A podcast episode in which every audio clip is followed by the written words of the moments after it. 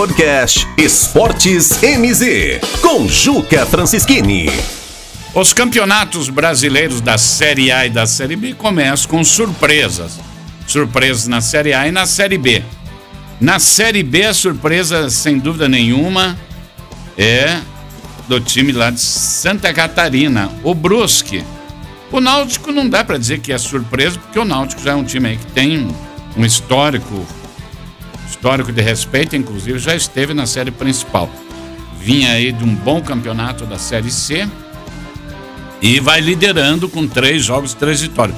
Mas o Brusque realmente, pouca gente apostava no, no Brusque fazer aí um grande campeonato.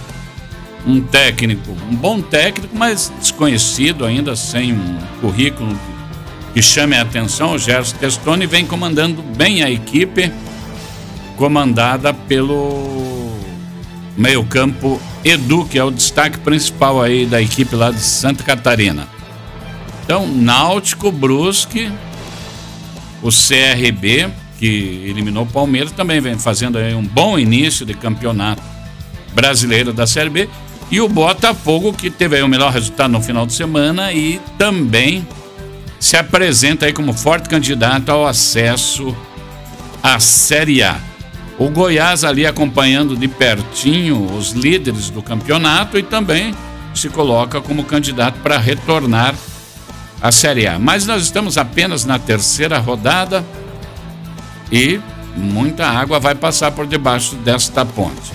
Já na Série A do Campeonato Brasileiro de Futebol, onde estão aí os grandes times brasileiros, a grande surpresa positiva, sem dúvida nenhuma, é o Fortaleza.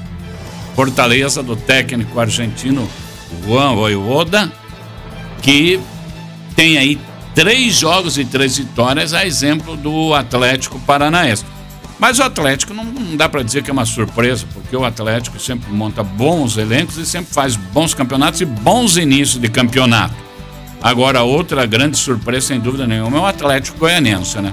Do técnico Eduardo Barroca, o Atlético Goianiense que saiu agora da Série B, jogou inclusive contra o Operário Ferroviário, está na Série A e fazendo aí um grande campeonato. A decepção fica por conta do Bragantino, que também subiu, e a decepção maior por conta do América e da Chapecoense, times que frequentaram muito a Série B, estão na Série A e não conseguem aí reeditar bons inícios de campeonato. Portanto, Fortaleza, Atlético Paranaense, Atlético Goianense, as boas surpresas do Campeonato Brasileiro da Série A.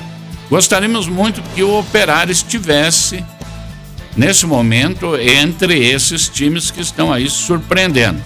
Mas é bem possível que ao final aí da quinta rodada a gente possa estar fazendo um comentário aqui e falando que o Operário também aí vai surpreendendo no Campeonato Brasileiro da Série B, brigando pelo acesso à Série A.